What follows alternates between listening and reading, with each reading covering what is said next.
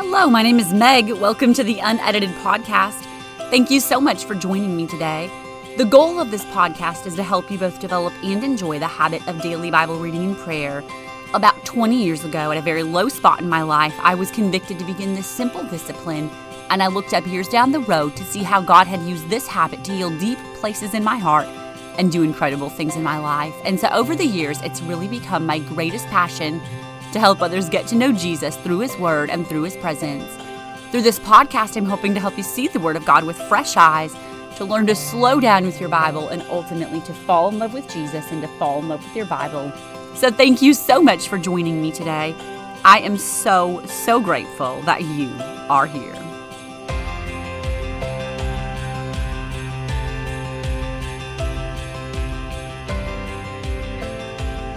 Happy Friday and Merry Christmas. Welcome to Unedited. I'm so excited that you're here. I hope you're having a beautiful day and just basking in the truth of the Christmas story.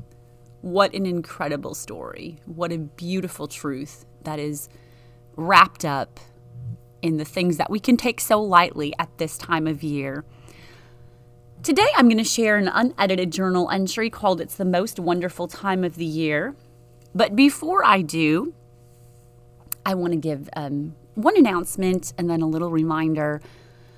First of all, I want to say that either later today or within the next couple of days, I'm going to press publish on a second book called Overflow The Fine Art of Cultivating Joy in Sorrow. I am so excited to be able to share this message.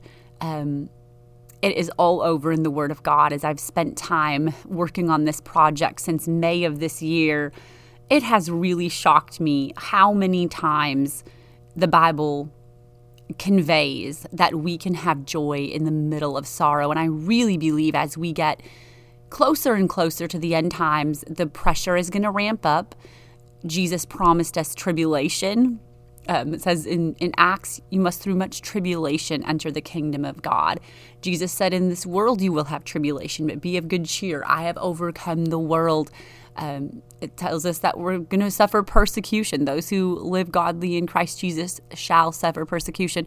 But we can have joy in the middle of all of that. And there is going to be a victorious church that is going to rise above any sort of sorrow, challenge, difficulty that may unfold ahead of us. And so, very excited to be able to share this message. And I'm also excited just to be done working on it. It has been a labor of love, countless hours poured into this project. And I'm excited to be able to share it finally. So, stay tuned for more details on that in the coming days.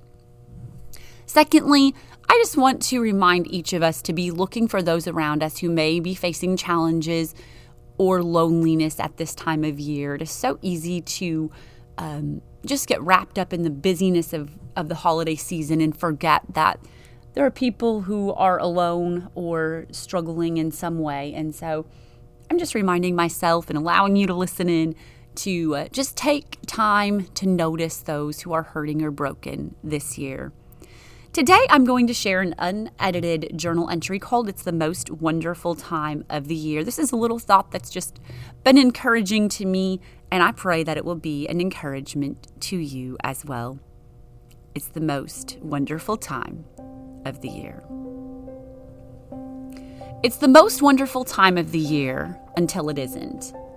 Recently, I was talking to someone and they said, I always thought Christmas was my favorite time of year, but it really isn't. The Christmas season is wonderful until it's not. Until it reminds you that your finances are already strained, until it jabs at and intensifies the loneliness in your heart, until it reminds you that you're single and there's no one to be under the mistletoe with, until it reminds you that your nest is empty or someone you used to celebrate with is no longer there. Christmas has a way of pointing out the empty chairs and the empty places in our hearts and homes. Christmas is the most wonderful time of the year until the nostalgia and traditions of bygone eras highlight the pain of your life. If you have a healthy nuclear family with kids at home, the ideals painted by Christmas songs are truer than true. Painted candy canes on the trees, silver bells in the city, Deck the halls with boughs of holly, tis the season to be jolly. A pair of hop-along boots and a pistol that shoots is the hope of Barney and Ben. Over the river and through the woods to grandmother's house we go. But for many others who are divorced, grieving, single, lonely, widowed, incarcerated, or facing challenges of myriad types, the holiday season amplifies the pressure and pain of the other 11 months. For myself personally, I feel this is because Christmas songs and not Christmas carols have set the standard of Christmas. Jingle bells and dashing through the snow somehow wrote an unattainable script. Instead of joy to the world, our Lord is come, with all the truth of those few simple lines. No matter what the sugar coated, Americanized version of Christmas tells me I don't have, the truth of the Christmas story overrides and trumps. The truth is that no matter where life finds me, it is the most wonderful time of the year if I'm truly celebrating and magnifying the one who was promised to be wonderful counselor, the mighty God, the everlasting Father, the Prince of Peace. When I step back from the tinsel and sleigh rides and refocus my gaze on a crude manger in a Bethlehem stable, I'm brought to wonder. When I stop listening for silver bells and jingle bells, I can hear the sound of an angel voice whose proclamation split the heavens unexpectedly one night 2,000 years ago. The words spoken inject hope into any reality.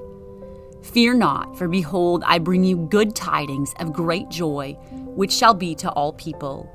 For unto you is born this day in the city of David a Savior, which is Christ the Lord. And this shall be a sign unto you you shall find the babe wrapped in swaddling clothes, lying in a manger. When these words are in the forefront of my mind, I can recall that God came to save his people from their sins. And though I little deserve a Savior, I will stop and say I don't deserve a Savior. He has saved me. The beauty of the simple gospel stuns me when I choose to recall this reality of the Christmas story. Not only did the angel declare a Savior, but he was joined by the heavenly host, praising God and saying, Glory to God in the highest, and on earth peace, goodwill toward men. So even if troubles are not out of sight and there's not a tree in the Grand Hotel, it is still the most wonderful time of the year. Emmanuel still came to be God with us. There was still a night divine, O night, when Christ was born. The angels still brought good tidings of great joy, which are still for all people. Joy that transcends circumstance, joy that strengthens in adversity and hardship, joy because God came down to do for us what we could not do for ourselves. Truly, no matter where life finds us and no matter what the soundtrack of sorrow may be playing, it is the most wonderful time of the year, with the kids jingle belling and everyone telling you be of good cheer. And because the angels sang, Joy to the world, it is the most wonderful time of the year.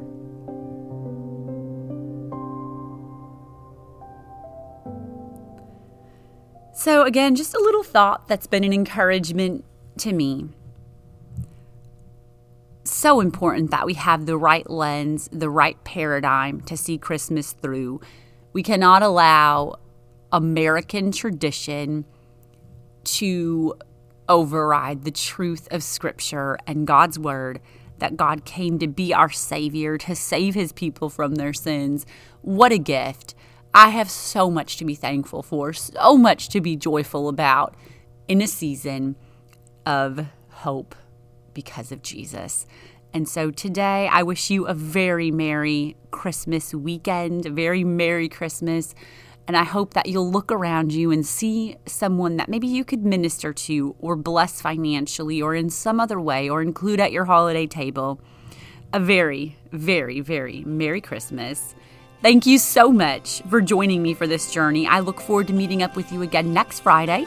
If you'd like to, download a typed or a handwritten transcript of today's entry, you can visit megunedited.com.